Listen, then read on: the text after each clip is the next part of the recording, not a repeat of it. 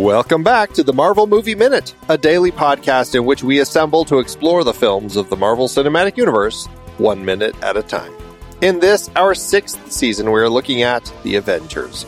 I'm Andy Nelson from the True Story FM Entertainment Podcast Network. And I'm Pete Wright, and I'm in Portland, and there are no cellists here. Today we're talking about Minute 28, which begins with Tony throwing holograms around the room and ends with two pilots in a Quinjet cockpit. Back on the show, it's Jonathan Carlisle. Hello, Jonathan. Hi. All right. We are wrapping up this conversation with Tony and Pepper, and Agent Phil Coulson is awkwardly standing in the back of the penthouse. Before we get to the awkwardness of the scene, though, we get Tony Tech. This is the fun stuff we see, and this is where there is obviously an interesting connection between the S.H.I.E.L.D. tech and Tony's tech, which makes me think, maybe to your point, that even if they aren't necessarily wanting him to be part of the S.H.I.E.L.D. initiative, there is some partnership in what they're doing, because the way that Tony grabs the stuff on the screen with his fingers and just swipes it up into his living space, he has a number of different holographic projectors, I guess you would call them, kind of placed around the room. And as he throws these images up, we suddenly see three different screens that kind of show up in front of him. How does this tech play for you? Do you like the way that this scene, that all of this appears? I like it. I have a desk that I don't work at very often, actually, at work. But I have, when my laptop is all set up, I have four screens. And to make it even bigger and surrounding would be super cool. You know what's great about it that I didn't notice before is that the holographic projectors are not like in the ceiling. They're bars. Yeah. They're bars with, I assume, some sort of plate glass hanging down and rising up out of them, because I think they're just extensions of this film.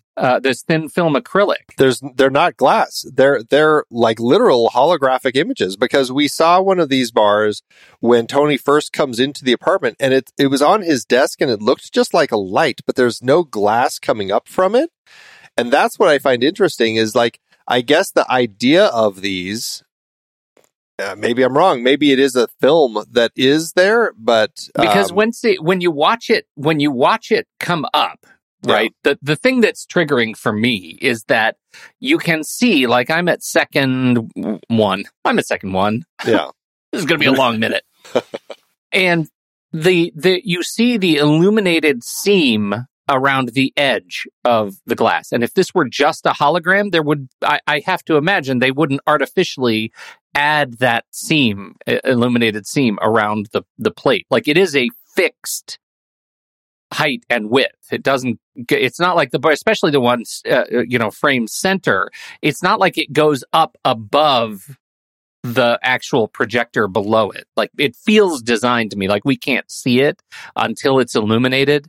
But once it's illuminated, we see the hints that there is a limit to how far it can project on some sort of invisible film. I guess we did actually see this earlier in the film, although we weren't necessarily talking about it, but Pepper is looking at one of these screens that is on his desk when he first arrives, right? Mm-hmm. But the thing about it, and if you go back, this is minute 25 when we see this, and he walks in, we see these bars placed around the space. Like, he walks past, in that minute, one of them that we actually see in this minute, and there's nothing coming up from it. And when he approaches Pepper, it's not just a flat surface. It is a three-dimensional hologram that this thing is literally projecting up above it. And that is something that we do see later, because he picks up an element from it and holds it up to his face. Let's get to that in a minute, because I'm still perplexed by these things, because I don't think that there's a film. I think what we're seeing, you might be right. I think what we're seeing at second 0/1 in this minute is likely what was on set that they used as a reference for where they needed to put these things. And they were trying to hide it quickly by the fact that these things would just appear fast, you know? Like, that's my sense of it. So you don't want to skip to second 45 is what you're saying right now. You don't want to explore. We have 2 through 44 to talk about. Okay, Andy. This is second by second podcast.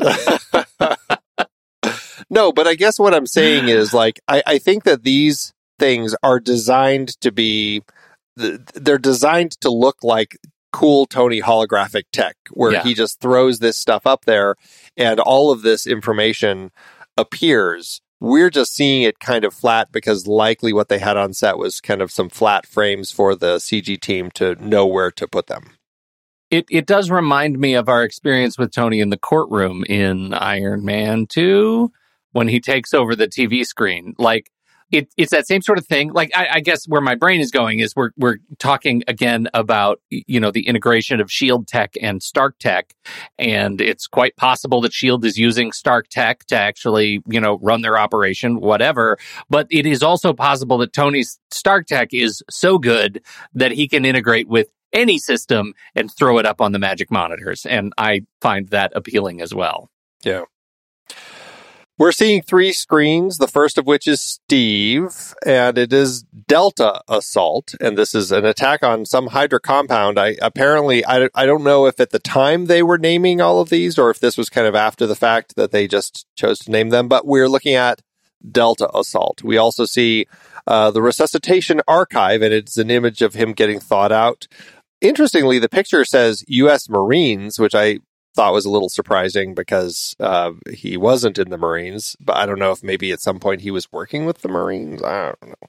All of this stuff is interesting. Clearly, they're just compiling stuff for us to catch images of things that we recognize, so we get a sense as to, oh, he's learning about all of these things. Like, we see Bruce, Culver University, DNA, images of these green cells, and then a world map, presumably with his location. And for Thor, I thought it was funny, they actually just have a map of stars up there, and then they have Puente Antiguo attack, and then they have a kind of an image of the hammer embedded in the rock that we see throughout that film. Okay, I want to talk to both of you about the reaction from the two of them. It seems the way that this is played that neither of these two have ever caught any stories about what they're looking at here. Like, and it makes me wonder, like, did Culver University not make it onto the news? Did Puente Antiguo not make it onto the news? Or were they kind of like brushed over, like S.H.I.E.L.D. like pushed to change what the news was reporting on? Because I would think that those were such big things that I would think people would have heard of them. I mean, how does your read of their reaction play here? Their reaction of wonder? Yeah, I think Pepper's fine, but Tony, I'm surprised because, like, did he literally think that he was the only Avenger in the Avengers thing? Like, did he not have any other information? Like, oh, well, there's all these other people. Like, I thought he would at least know that there was other people that they were surveilling. Well, especially because he saw the files, right? Like, at the end of Iron Man in the post-credits scene. It's not like this is a mystery to him. He knows exactly what it is. I think maybe the shock is, oh my gosh, I've been so busy building my giant clean energy building that I did not know the extent to which these individuals are involved in stuff right now. Like, is it possible that Tony and Pepper did not know about Culver University until they saw this footage? Is it possible they didn't know about the destroyer wandering down the street of Puente Antiguo? Here's my struggle with it. Tony has kind of, I mean, we see in Iron Man 2, he is this person who has set himself up as, I'm going to go around and stop all the bad guys in the world and do everything I can to keep this planet safe. Like, right. I mean, that's kind of that whole crux of the footage that he's showing of, or that's going on when he's talking to the Senate and all that sort of stuff. Like, I'm stopping crime. Like, I'm great. I'm exactly what this world needs. I would think he'd be paying attention to, oh, there's this giant monster that's appeared at Culver University. Oh, there's this giant robot that's destroying a town in New Mexico. Like, at a minimum, he has a Google alert, right? Like, at some point. Like that, yeah. So, and I get it. I understand that outside of the realm of the stories themselves, there is, production companies, there are people, there are rights, there are all these different things that they're trying to do to tell these particular stories. And you have to have this sense of these stories as separate that come together periodically. They're not always together through all of the films. And it's just the nature of the beast to a certain extent. But still, I do struggle a little bit that it just seems like he's never heard of any of this stuff before. And yeah. I don't know. Even if he had go, I knew all of these things were out there. I just hadn't thought about them all in a context where it was all something together that I needed to be thinking about. Right. Right. Is it possible that he didn't know that Cap has been found and thawed out? That's possible. Like, if there's one thing that I think he may not be tapped into, because I would imagine that S.H.I.E.L.D. is, I don't know, my sense is S.H.I.E.L.D.'s probably hidden that completely from the world. Yeah. I do like that on the image it says that his temperature, Cap's temperature is 37.2 degrees and his heart rate is 76 beats per minute. That is a super, super serum, y'all. Although it does make you wonder what he's doing. Like, I guess he's just sleeping the whole time. Yeah, it's like Locked In. It's like that Locked In syndrome, right? Where it's like that Ryan Reynolds movie where he was... It's awful. It's like that. He's awake. He's been awake for 70 years, but he's been frozen, so he hasn't been able to do anything. That's the horror story version of this movie. That is just the worst. You're welcome. But then he'd be really happy he was out. Yeah, that's right. So why is he brooding all the time?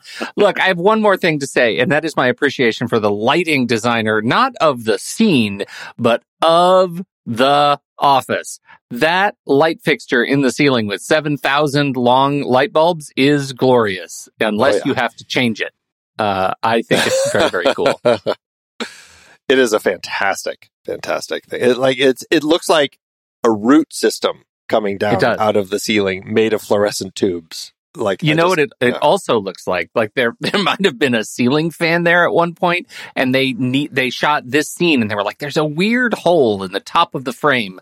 Let's fill it with a weird light. And that was like, wouldn't it be interesting if that was the last thing they did for this shot? I think it's great. That would be very funny. Yeah. Big fan.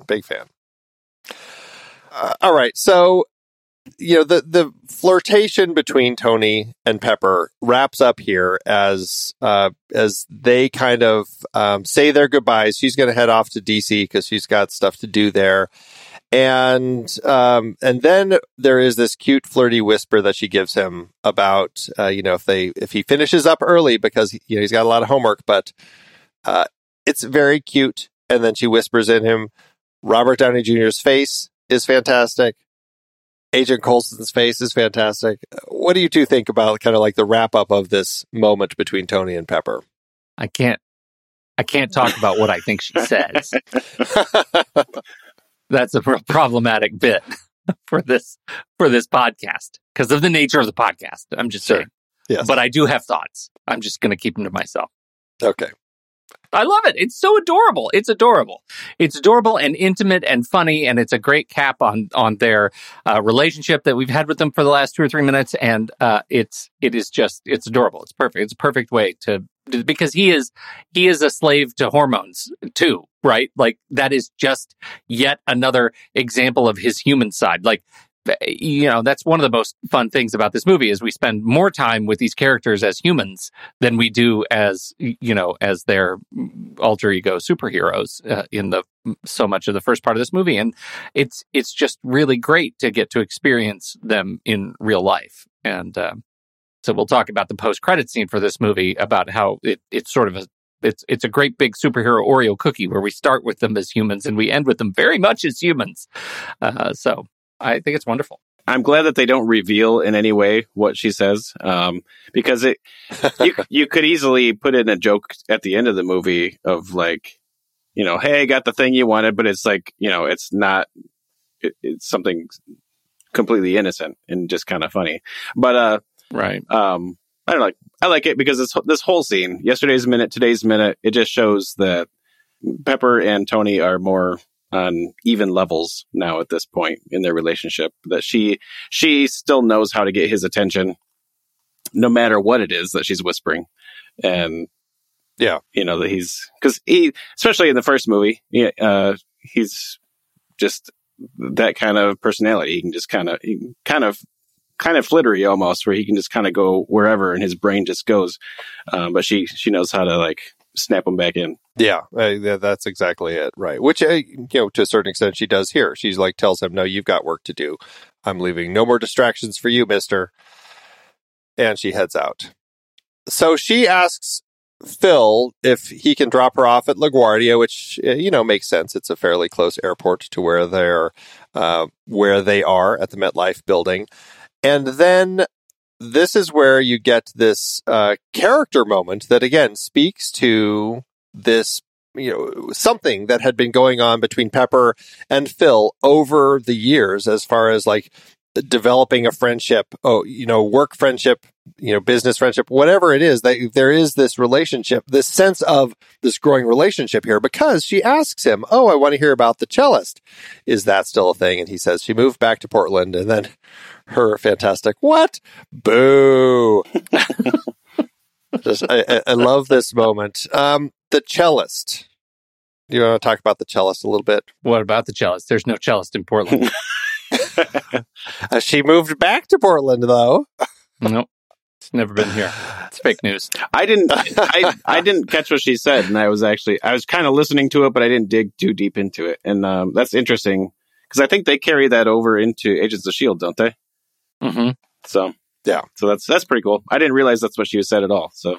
Well, it's so quiet, and that's what's so interesting, because I had heard people talking about Phil and the cellist, and I was like, I don't remember that ever, coming up in the movie, and it's because it's such a throwaway bit of their conversation that they have here, as they're kind of, because we're focused on Tony, and we're looking at him. Oh, he's really studying the screen. He's looking at Loki. He's looking at the Tesseract.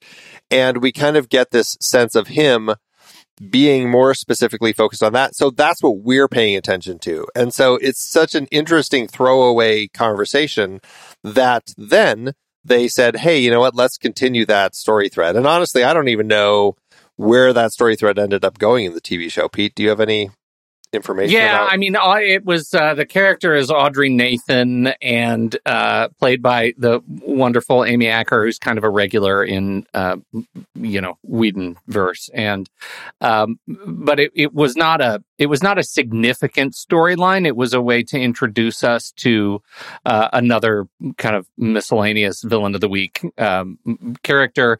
I think she was only in one episode. The rest is just talking about her over the course of Phil's overall experience. But it's pretty short, because Phil has a lot of complicated romantic liaisons in Agents of S.H.I.E.L.D. And that's just one of them. Yeah. He's a romantic. What can I say? He's a lover. He's a lover. All right, Pete. Now let's talk about the Tesseract. So, yes. So, sigh. We're finally getting to second 45, 46. This is where you have Tony. He's studying the screen in front of him. You've got the, whatever the device is called, the Tesseract holder, the thing that Eric had been building at the beginning of the film. And then we will be seeing him working on that in Loki's lair. It's something for the Tesseract to sit in and for them to do in some capacity. But this is where we get that moment where Tony reaches into the hologram and pulls up the Tesseract so that he can hold it and study it. Well, this is the problem, because I spent the first 5 minutes of this episode talking about 1 second where I actually thought that it was just a plate, and then he reaches into the plate and picks up a holographic object. So it really is more like his home setup and not an abbreviated kind of mobile version of it. Yeah. No, it's kind of cool. What do you think of it, Jonathan? Oh, I think this is, I mean, they're fulfilling dreams here, just the future of technology to be able to take our 2D screens and to pull pieces out, to be able to turn things around and look at them. Yeah, I mean, you look at the evolution of technology in movies, and you look at a movie like Minority Report, which is so cool to have like Tom Cruise have that glass screen in front of him where he was just moving stuff around and kind of creating stuff. And now it's like we're all sliding our fingers around on glass devices all the time. I'm still waiting for them to be quite as evolved as they are there. But then once you get to this holographic level where Tony's at, like that's what I'm waiting for, where we can actually have these holographic projectors in our living space that just kind of project an image up from them that we can actually interact with. I mean, it's pretty exciting to think about things like this. And it's interesting to see. I mean, Tony is so adept at using these sorts of things. It's really kind of fun to see him playing around with it. What do you think of the way he looks at the Tesseract? Is there some hint there? Because he kind of looks at it in an interesting way. Is it like, this looks like a source of energy. Like, I mean, he's got a serious look at it. Like, he's pensive about it and he's thinking about it. Is there some element that you think we're meant to think, like, did he look at some paperwork from his dad's at some point and read something about this? Because the way he looks at this makes me think he kind of recognizes it. Am I reading into this, or do you think any of that's could have been there? It could be. There is recognition, whether it's recognition of like a energy signature or a recognition of an object or, you know, something. I don't know what, but what we've seen him working with, you know, what powers his suit and everything is energy. So I imagine that he's intrigued by what's there. Yeah, it's really like he could be just staring at it, but really the twist is at the end when he's looking at this holographic fake thing in his hand and then he looks up. And it's that pensive gaze into the middle distance off camera that makes you think he has some sort of recognition. That's what makes me think that, too. So, I mean, I agree with you. What is it? Is it something that he can use to, you know, upgrade his suit? Who knows? But clearly he's thinking something. I like it. I mean, I like that and we never get any sort of answer to that. Like, we never get any sort of indication that he knew what was coming. No, we don't. And that, I mean, I suppose that would have been something that I would have expected in the film if we were meant to think that he had seen something of his father's at some point that talked about this and he was putting two and two together. Like, I feel like he would have brought that up. Like, I recognized it from dad's work or something, but it never comes up. But it just the look here makes me wonder, like, and maybe it was just Robert Downey Jr. playing that way. Like, maybe he had it in the back of his mind and it's never been actually something that's in there, but there is that look. And I just find it really interesting. And I guess to the whole point of performers and the work that they do coming up with things like that look that when he raises his eyes, I think that there's a lot there, you know? Yeah, for sure. I don't know. Do you think his dad maybe told him any like bedtime stories about a cube or something? And he's like, oh, that was real? Captain America and the cube? Yeah, maybe. Tonight, son, we're going to talk about Captain America and the cube. Captain America and the cube. I want that to be like a little bedtime book now, though. You know, a little... what were those books, like the adaptations that we had, like Golden... it was like the... Little Golden Books? Oh, Little Golden Books. Yeah. I want the Little Golden Book. Captain America and the Cube. Mm. Well, all right. Well, this is our end of this scene. And then the last, 8 seconds or so of this, we go to the ocean. We are now flying over the sea and we see a jet flying toward us. This is, of course, a Quinjet. We should probably save most of our conversation about the Quinjet tomorrow. But we get a very brief look at the exterior of a Quinjet, and then we cut to the inside as we see the two pilots flying, and the camera starts pulling back. We don't get much farther than that. That's where the minute ends. I don't know. Do you two want to talk about Quinjets, or should we just save that for our conversation tomorrow? Save it. I think we should save Quinjets for another minute. Well, it's definitely going to make for a fun minute tomorrow to talk about the Quinjets. That's it for today, though. So, Jonathan, tell everybody again about the stuff that you're working on, where they can track it down. Oh, I'm not working on anything. It's so fun to watch you guys work on stuff and just go back to back with things. Movie by minute retiree. Yeah, maybe I'll come out of retirement at some point, but it is fun. you know, just go listen to The Princess Bride Minute. And, you know, that's probably been, I don't even know, 5 years since we did that now. It seems crazy. But yeah, maybe we did that like around the 30th anniversary. And it seems weird that movie's going to keep having anniversaries, and like I'm going to start having anniversaries of when I did the podcast. That's interesting. That happens. Definitely happens.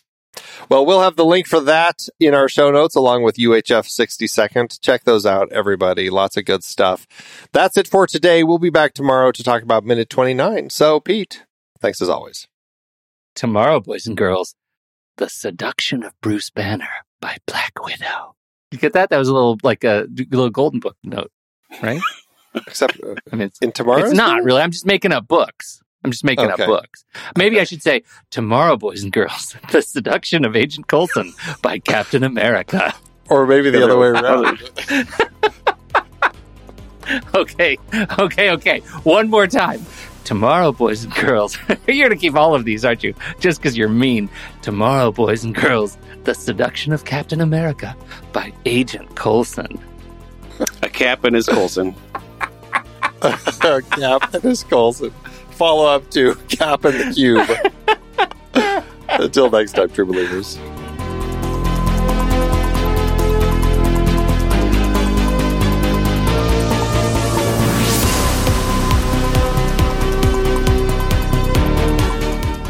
Marvel Movie Minute is a production of True Story FM, engineering by Andy Nelson. This season's music is Message to the World by Anthony Vega, and this season's show art is by Winston Yapo.